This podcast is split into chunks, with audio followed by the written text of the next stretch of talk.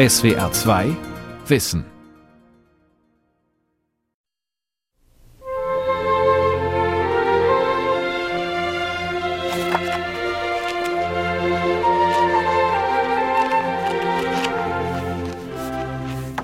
Hanau, den 28. Dezember 1735. An den Landgrafen Ludwig VIII. von Hessen-Darmstadt. Monseigneur, attentive que je suis dans toutes les occasions. Hoheit, immer bin ich bemüht, eurer durchlaucht pflichtschuldigst Respekt, Dankbarkeit und Ergebenheit zu zollen, was mir der Umstand, vom gleichen Blute zu sein wie ihr, gleichermaßen süß und unverzichtbar macht. Seit der Zeit Ludwigs XIV., des äh, Sonnenkönigs, hat der französische Hof so eine starke Ausstrahlungskraft gehabt, dass man auch im Reich dazu übergegangen ist, auf Französisch zu schreiben in den entsprechenden Adelskreisen. Ich habe die Ehre, Hoheit, euer durchlaucht sehr demütige, gehorsame und ergebene Tochter und Dienerin zu sein. Fille et Servante Caroline Luise. Markgräfin Caroline Luise von Baden, die gebildete Meistersammlerin von Pia Fruth. Caroline Luise hat einen enormen Radius an Korrespondenzpartnern, an Inhalten und auch an Diskussionsstoffen mit der ganzen europäischen Welt der Zeit gepflegt. Das war in dieser Breite und in dieser Intensität sicher außerordentlich. Wolfgang Zimmermann, der Chef des Generallandesarchivs in Karlsruhe, und der Historiker Thorsten Huttwelker haben sich über Jahre durch den handschriftlichen Nachlass der emsigen Markgräfin gekämpft. Im Karlsruher Archiv lagern neben Hunderten von Briefen Caroline Luises Exzerpte wichtiger literarischer Werke, akribische Dokumentationen zum Gesundheitszustand ihrer Kinder, Rezepte und viele andere Schriftstücke. Ja, also es sind insgesamt 154 Bände, die im Nachlass der Caroline Luise sind. Von diesen 154 Bänden sind ungefähr 50 Bände reine Korrespondenz, also vor allem Briefe, die sie selber bekommen hat. Und die anderen 100 Bände sind letztendlich all das, was sie gesammelt hat, was sie für aufhebenswert empfand, wie Traktate, Kataloge, und eben auch ihre ganzen privaten Aufzeichnungen, Notizen. Ich denke, das ist ein typisches Zeichen der Aufklärung. Ihr Bestreben, die Welt zu verstehen und dies in der ganzen Bandbreite, von den Naturwissenschaften bis zu den schönen Künsten, von der Geologie bis zur Biologie bis zur Botanik. Und der Wissensaustausch in dieser Zeit geschah durch Korrespondenz, durch Partnerschaften intellektueller Natur in die Kulturzentren Europas wie Paris, Amsterdam oder andere Städte. Neben einer Flut an hochspannenden Schriftstücken hat Caroline Luise der Nachwelt auch einige wertvolle Sammlungen hinterlassen. Eine Mineraliensammlung etwa, eine Sammlung zoologischer Präparate und eine Gemäldesammlung. Sie hat die großen systematischen Darstellungen eines Linné zum Beispiel zur Botanik studiert Sie wollte dieses Werk von Linné sogar illustrieren lassen durch äh, Kupferstecher. Sie hat äh, Mineralien oder äh, zoologische Präparate in ebenso genauer systematischer Weise gesammelt. Das zeichnet sie aus. Das ist ganz anders als ein Sammler einer barocken Kunstkammer, wo nur Kuriositäten drin waren, sondern es ist ein aufgeklärtes wissenschaftliches Sammeln. Bei Holger Jakob Friesen in der Karlsruher Kunsthalle hängen beispielsweise rund 150 Gemälde, die Caroline Luise zusammengetragen hat. Corona-bedingt sind derzeit viele Teile der Dauerausstellung in der Kunsthalle gesperrt und damit auch kaum eines dieser Bilder zu sehen. Doch der gesamte Nachlass der Markgräfin ist inzwischen abfotografiert, digitalisiert und in einer großen öffentlich zugänglichen Online-Datenbank zusammengeführt. Sie hat gelesen, wir wissen dass sie viele Bücher bestellt hat über Kunst und Kunstgeschichte. Sie hat sich auch durch das Sehen geschult mit Ansichtsbildern, die sie sich kommen ließ, auch aus Mannheim, aus der Kurfürstlichen Galerie. Und so hat sie sich schrittweise von einer Amateurin zur Kennerin entwickelt. Caroline Luise ist schon in jungen Jahren eine beeindruckende Persönlichkeit. Der Genfer Pastellmaler Jean-Étienne Lyotard hat sie porträtiert. Die kerzengerade sitzende Prinzessin von Hessen-Darmstadt. Nach der neuesten Mode aus Frankreich gekleidet, weiß gepuderte Perücke, weiche Gesichtszüge, eine Kesse Stupsnase und wache, aufmerksame Augen. Schon mit 27 Jahren trägt die hochgebildete Caroline Luise den Beinamen Hessische Minerva. 1751 hat sie Markgraf Karl Friedrich geheiratet und da wurde eine Medaille geprägt und da steht Minerva Catorum drunter, die Minerva der Chatten der Hessen. Und Minerva, das ist die Göttin der Weisheit, die Patronin der Wissenschaften, auch der Künste. Dieser Wissensdurst, dieses mehr und besser wissen wollen, das spielt auch für ihr Sammeln eine entscheidende Rolle. Es ist ein Grundmerkmal ihres Charakters. Ihre Handschrift, nach rechts geneigte, schnörkellose Buchstaben mit ausladenden Bögen, zeigen Caroline Luises Selbstbewusstsein und ihre Energie. Schon in ihren ersten Aufzeichnungen und Briefen findet sich nichts mädchenhaft Verspieltes mehr. Sie können sich meine Furcht nicht vorstellen, Hoheit, eure Durchlaucht mit meiner abscheulichen Schrift zu belästigen. Ich zittere jedes Mal, wenn ich zur Feder greifen muss. Also bitte ärgern Sie sich nicht über mich. Es ist eine Schrift, die nahelegt, dass wir es hier mit einer Person zu tun haben, die sehr viel geschrieben hat. Sie ist eine sehr ausgeschriebene Schrift und sie ist in der Tat schwierig zu lesen. Der Historiker Thorsten Huttwelker hat die vielen dicken Folianten im Generallandesarchiv mühevoll studiert. In manchen sind vor allem Caroline Luises vergilbte Notizzettel abgeheftet, dicht beschrieben, fast möchte man sagen, vollgekrakelt. Flüchtige, mit brauner Tusche hingeworfene Zeilen in deutscher Kurrentschrift. In anderen Bänden finden sich dagegen höfische Briefe auf Französisch von und an Caroline Luise, von Schreibern in lateinischer Schönschrift auf knisterndem Pergament niedergeschrieben. Auf einigen Umschlägen prangen, leuchtend karminrot oder tiefschwarz, die Siegel einer Maria Theresia von Österreich.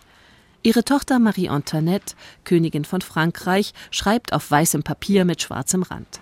Also man hat eben vor allem darüber gesprochen, wie es den Familienangehörigen geht, weil man ja eigentlich nicht viel mehr zu erzählen hatte. Man war eingebunden in das Zeremoniell, in den üblichen Hoftrott, könnte man sagen. Und das, was Caroline Luise auszeichnet, ist ja gerade, dass sie eben auch über dieses Alltägliche hinausgegangen ist. Und da stellt sie sicherlich eine ganz besondere Briefeschreiberin des 18. Jahrhunderts dar. Im Lauf ihres Lebens unterhält Caroline Luise mit mehr als 750 Briefpartnern einen regen Briefwechsel. Nicht nur mit vielen Regenten anderer europäischer Staaten steht sie auf gutem Fuß führenden Wissenschaftlern, Literaten, Musikern und Pädagogen des 18. Jahrhunderts begegnet die außergewöhnliche Frau sozusagen auf Augenhöhe. Auch ihrem Vater, dem Landgrafen Ludwig VIII. von Hessen-Darmstadt, schreibt sie regelmäßig. Der leidenschaftliche Parforcejäger hat sie nach dem Tod der Mutter mehr oder weniger allein großgezogen. Caroline Luise hat darum eine sehr innige, herzliche Bindung zu ihm. Monseigneur, Hoheit, ich fürchte, eure Durchlaucht hält mich für unverschämt, aber die ausgesuchte Güte, mit der Sie den Markgrafen von Durlach während seines Aufenthalts behandelt haben, ist mir ein sicherer Bürger dafür, dass Sie ihm Ehre erwiesen haben, um mir Freude zu machen. Ich denke, aus dem gleichen Grunde haben Sie ihm auch die Einladung zur Jagd ausgesprochen. Und da er nun nicht dabei sein konnte bei dieser Jagd, sehe ich es als seine Pflicht, persönlich vorbeizukommen um eurer Durchlaucht wenigstens für die Einladung zu danken.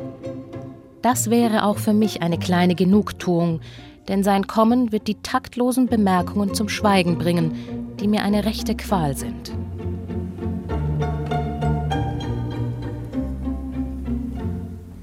Als Caroline Luise diesen Brief an ihren Vater schreibt, ist sie noch Prinzessin von Hessen-Darmstadt, 25 Jahre alt und unverheiratet. Eine Eheanbahnung mit dem Duke of Cumberland ist gescheitert. Einen zweiten Bewerber hat Caroline Luise abgelehnt, weil sie ihn wegen seines Geizes nicht ausstehen konnte. Einige Zeit sieht es so aus, als wolle sich daraufhin niemand mehr ernsthaft für die intelligente und tadellos erzogene hessische Prinzessin interessieren. Bis 1748 unvermutet Markgraf Karl Friedrich aus Karlsruhe schriftlich anfragen lässt. Caroline ist einverstanden. Sie hat ihn bereits zwei Jahre zuvor bei einer Feierlichkeit kennengelernt und schwärmt für den schüchternen Jüngling aus Baden-Durlach. Doch nun ist es der fünf Jahre jüngere Bräutigam, der plötzlich zögert. Einen offiziellen Antrag macht er nicht, mehr noch, er lässt über seine Vermittler bitten, die Sache bis auf weiteres geheim zu halten. Bei Hof zerreißt man sich darüber die Mäuler. Und für Caroline Luise droht die Situation nach mehr als einem halben Jahr geduldigen Wartens allmählich peinlich zu werden. Daher bitte ich Sie auf Knien, Hoheit, ihm zu schreiben, dass Sie entzückt wären, ihn zu sehen. Euer Durchlaucht müssten sich ja nicht mit der Organisation einer neuen Jagd belasten. Wenn Sie ihm gestatten, ein paar Wildschweine zu schießen, wäre das mehr, als er erwarten könnte. Seien Sie nun aber um Gottes Willen nicht böse mit mir, dass ich mir die Freiheit einer solchen Bitte erlaube. Im Januar 1749 hält Karl Friedrich schließlich doch um die Prinzessin an. Formvollendet, aber etwas steif, antwortet ihm Caroline Luise. Zu geehrt und geschmeichelt durch die Gefühle, welche Eure Hoheit mir eröffnen, fühle ich kein anderes Verlangen, als mich so zu verhalten, dass Sie keinen Grund finden möchten, sie jemals zu bedauern. Eurer Hoheit ganz ergebene Dienerin Caroline.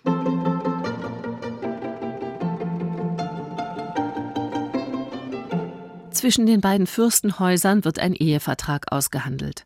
Caroline Luise soll einen persönlichen Hofstaat von etwa 20 Bediensteten bekommen und neben der sogenannten Morgengabe auch ein kleines jährliches Handgeld. Die Aussteuer, die die Braut ihrerseits mit in die Ehe bringen soll, müssen die Badener den chronisch klammen Hessen erst einmal stunden. Mit Zinsen, versteht sich.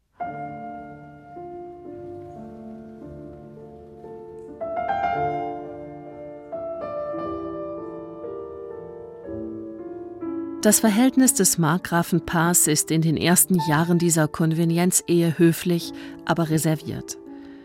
Immer wieder geht Karl Friedrich auf Reisen.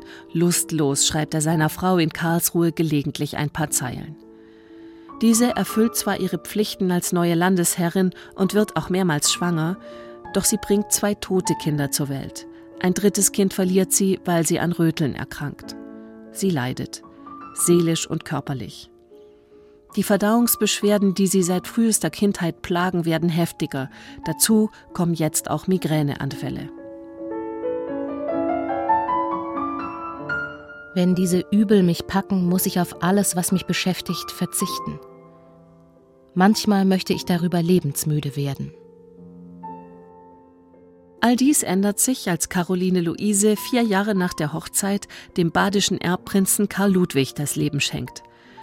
Aus der kühlen Freundlichkeit des Markgrafen wird zunächst Interesse und schließlich echte Liebe. Caroline Luise, die ja seit jeher für ihren Mann schwärmt, sieht endlich ihre Gefühle erwidert. Wenn der Markgraf nun auf Reisen geht, fahren täglich Kuriere zwischen den beiden hin und her, um Briefe zu überbringen. Nicht wahr? Ich bin ein rechter Schmierer. Alltag an seine Frau schreiben. Und du hast so viel zu tun und musst all das Ding lesen. Aber du bist doch wohl nicht böse darüber. Ich bin und bleibe doch der Deine. Ich sterbe vor Sehnsucht, euch wiederzusehen. Euer Brief ist bezaubernd. Tausend und tausendmal habe ich ihn geküsst.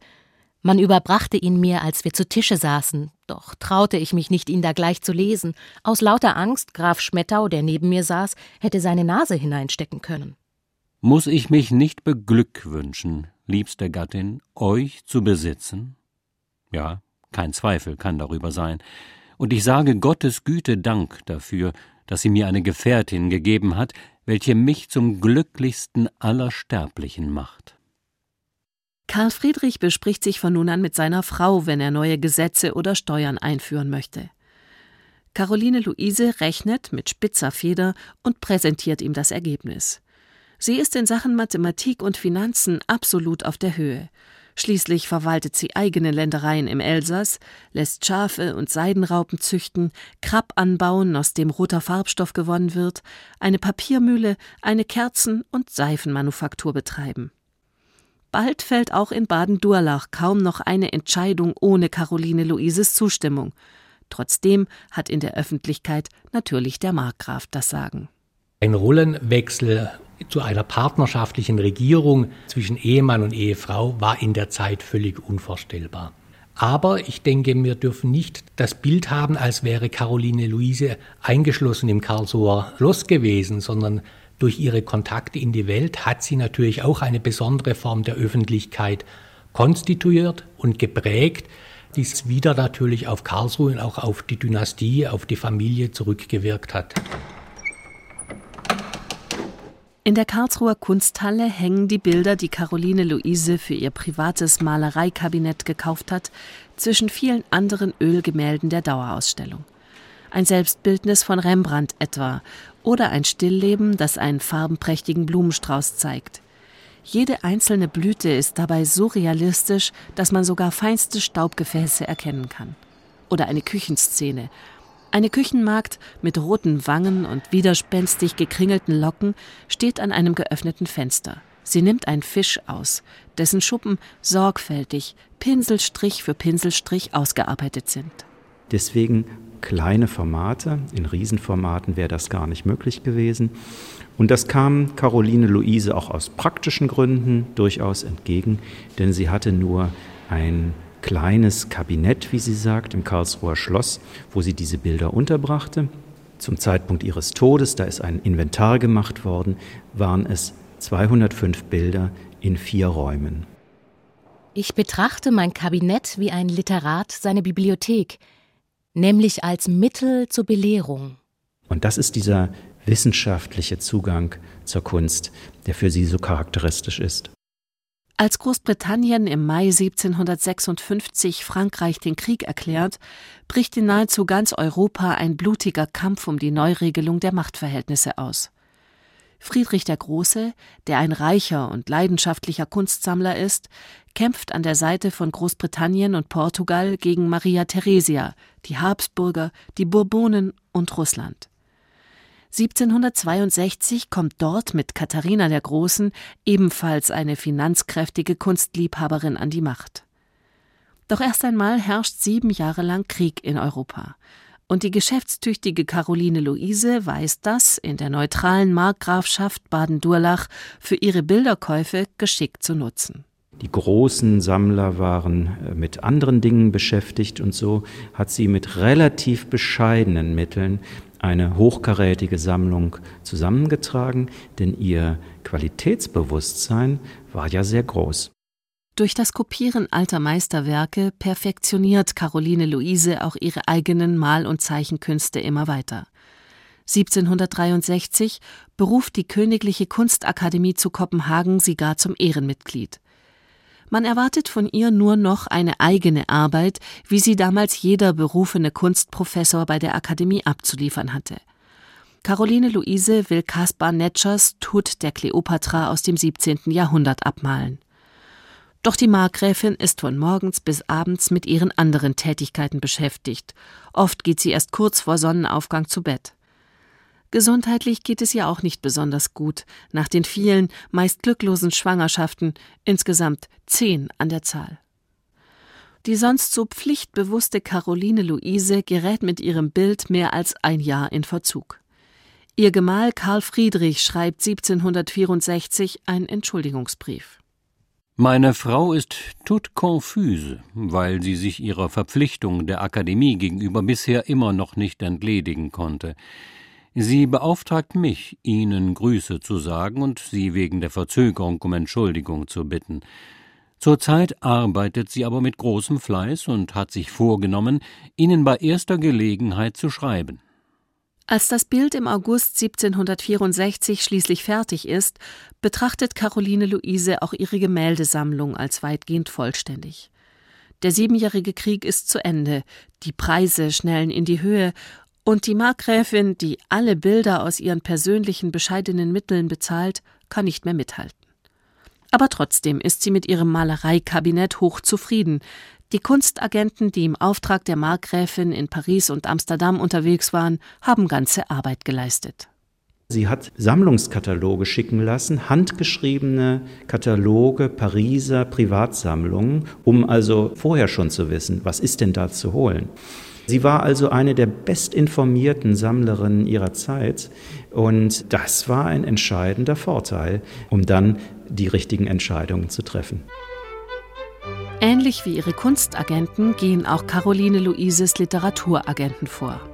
Aus Straßburg, Colmar, Paris oder Frankfurt, später auch aus London, berichten sie über Moden und Klatsch aus den literarischen Kreisen und kümmern sich darum, die manchmal recht ausgefallenen Bücherwünsche der Markgräfin zu erfüllen.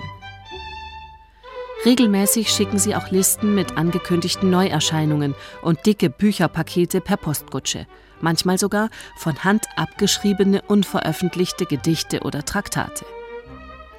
So richtet sie sich in Karlsruhe ganz systematisch eine Bibliothek ein, die nicht nur alle bewährten Standard- und Nachschlagewerke sämtlicher Disziplinen umfasst, sondern auch Schriften zur Theologie, Geschichte, Philosophie, Physik, Zoologie und Botanik. Darüber hinaus Dramen, Romane und Lyrik. Caroline Luise liest italienische, lateinische und natürlich französische Werke im Original. Besonders verehrt sie dabei die Werke Voltaires. Ihre Werke, Monsieur, sind seit langem mein ganzes Entzücken und alles ist mir kostbar, was Ihre Feder hervorbringt. Daher können Sie sich vorstellen, mit welcher Freude und Ungeduld ich den Augenblick erwarte, Sie hier zu sehen. Nach seinem viertägigen Besuch im August 1758 schreibt Voltaire zurück Man hat mir nicht zu viel erzählt, Madame, als man mir sagte, ein Reisender auf der Suche nach dem Schätzenswertesten auf dieser Welt müsse Ihnen seine Aufwartung machen. Ein Botaniker kann in ihrem Garten mit 3000 exotischen Pflanzen vor Entzücken außer sich geraten. Ein Liebhaber der Architektur kann ihr Schloss bewundern. Rasch komme ich jedoch zu dem, was meinem Herzen für immer eingegraben bleiben wird. Es ist die edle, ungezwungene Höflichkeit, der Charme ihrer Konversation und der Geschmack, welcher an allem herrscht, was sie tun und sagen. Neben Voltaire logieren auch viele andere Geistesgrößen der Aufklärung am markgräflichen Hof. Zum Beispiel macht der deutsche Komponist Christoph Willibald Gluck auf dem Rückweg von der Uraufführung seiner Oper Iphigenie in Aulis Halt in Karlsruhe. Er bleibt zwei Tage und musiziert abends für die markgräfliche Familie. Karl von Linné, der Begründer der modernen Systematik in Botanik und Zoologie, verehrt die Markgräfin und ihre enormen botanischen Kenntnisse – er benennt einen wilden Kakaobaum, den er von einer seiner Forschungsreisen aus Mittelamerika mitbringt, nach ihr. Carolinea princeps, die sogenannte Glückskastanie. Kein geringerer als Deutschlands Dichterfürst Klopstock arbeitet als Hofdichter in Karlsruhe und führt Pergolisis Stabat Mater in seiner eigenen Übersetzung auf. Gottfried Silbermann, der bedeutendste barocke Orgelbauer, liefert ein Cembalo für Caroline Luise, die recht ordentlich in die Tasten zu greifen versteht. Der Theologe Johann Kaspar Lavater notiert nach seinem ersten Besuch am Karlsruher Hof beeindruckt ins Tagebuch Die Frau Markgräfin prächtig und majestätisch, wie ich die russische Kaiserin mir vorstelle. Eine wohlgewachsene, männliche, etwa 50-jährige Dame. Ihr hohes Haupthaar mit Brillanten besetzt, ein rotes Ordensband, ein Stern voll Brillanten, ein tiefes, festes Aug unter einer hohen, perpendikularen Stirn, eine treffende Sprache, gesetzgebieterisch, königlich. Heute würden wir wahrscheinlich für eine Scientific Community sprechen, dass ähm, Wissenschaftler, Philosophen, Künstler die Nähe zu Höfen gesucht haben. Zum einen Künstler, um natürlich hier ähm, einen Markt zu finden, aber natürlich auch Intellektuelle, um hier den intellektuellen Austausch über ihre Fachgrenzen hinaus zu pflegen. Hier waren die Grenzen noch nicht so fest definiert, wie wir das heute kennen mit universitärer Wissenschaft und einer Öffentlichkeit. Wissenschaftler aus ganz Europa fühlen sich angezogen von der außergewöhnlichen Bildung der Karlsruher Fürstin. Vor allem die Naturwissenschaften sind eine für Damen sonst eher ungewöhnliche, eine eher männliche Domäne. Doch nicht für Caroline Luise. Als sie beginnt, überall auf der Welt um Gesteinsproben für ihr Mineralienkabinett zu bitten, findet sie volle Unterstützung. Markgraf Karl Friedrich lässt seine Frau gewähren. Dass seine kleine Residenz in Europa den Ruf eines Musentempels genießt, gefällt ihm gut. Auch dass die markgräfliche Familie hinter den Kulissen ein fast schon bürgerliches Leben führt. Denn ganz wie es die neue Pädagogik der Aufklärung empfiehlt, kümmert sich Caroline Luise als Mutter auch aufopferungsvoll um die drei Prinzen. War es zuvor noch so gewesen, dass die Fürstin die Erziehung der Kinder in die Hände von Erziehern gegeben haben, so haben wir es bei Caroline Luise so, dass sie sich sehr um die Kinder und deren Erziehung bemüht hat. Mehr als die Hälfte aller Kinder stirbt im 18. Jahrhundert noch vor dem 10. Lebensjahr. Für den Erbprinzen Karl Ludwig entwickelt Caroline Luise darum einen besonders abwechslungsreichen Ernährungsplan, der sich an neuesten medizinischen Erkenntnissen orientiert. Außerdem dokumentiert sie besser als mancher Arzt über Monate Schlaf, Stuhlgang, Puls, Atmung und Ernährung ihres Sohnes. Gelegentlich mischt sie sogar selbst aus Kräutern Mixturen gegen Fieber oder Bauchschmerzen. Sechs Uhr bekam er sein Löffele Mixtura. Gleich darauf wurde er schon munter und wollte laufen. Halb acht begehrte er wieder ins Bett. Man ließ ihn also gleich nauf. Schlummerte bis neun, man offerierte ihm Gerstenschleim. Er trank drei Schalen mit großem Appetit. Diner, Supp von Leber, Rosinen, Spinat nur ein ganz kleines Löffele, Biskuit ein Mund voll, 15 Traubenbeeren. Auch ihre eigenen Beschwerden dokumentiert Caroline Luise ganz akribisch. Vor allem in späteren Jahren ist sie stark übergewichtig und immer häufiger matt und antriebslos. Zur Aufmunterung will sie noch einmal ins kulturelle Zentrum Europas nach Paris reisen. Doch die lange Kutschfahrt bekommt ihr nicht. Sie ruft mehrere Ärzte, die sie zu Ader lassen, Bettruhe und Schonung verordnen. Am 8. April 1783 erwacht sie kurz nach 12 Uhr mittags in ihrem Pariser Zimmer mit einem starken Beklemmungsgefühl und lässt sich in die Garderobe bringen, wo sie leblos zusammenbricht. Mit knapp 60 Jahren stirbt Caroline Luise an einem Schlaganfall. Zehn Tage später kommt ihr Leichnam in Karlsruhe an. Fünf schwarze Kutschen begleiten den Sarg beim Trauerzug durch die Stadt. Der Schlossplatz ist mit Pechpfannen beleuchtet. Alle Glocken läuten.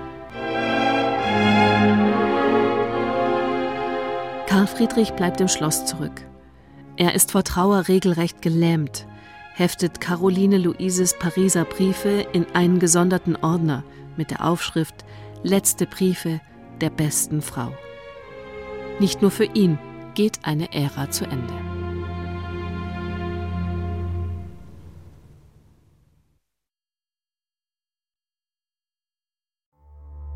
Die Welt verstehen. Jeden Tag. SWR2 Wissen. Manuskripte und weiterführende Informationen zu unserem Podcast und den einzelnen Folgen gibt es unter swr2wissen.de.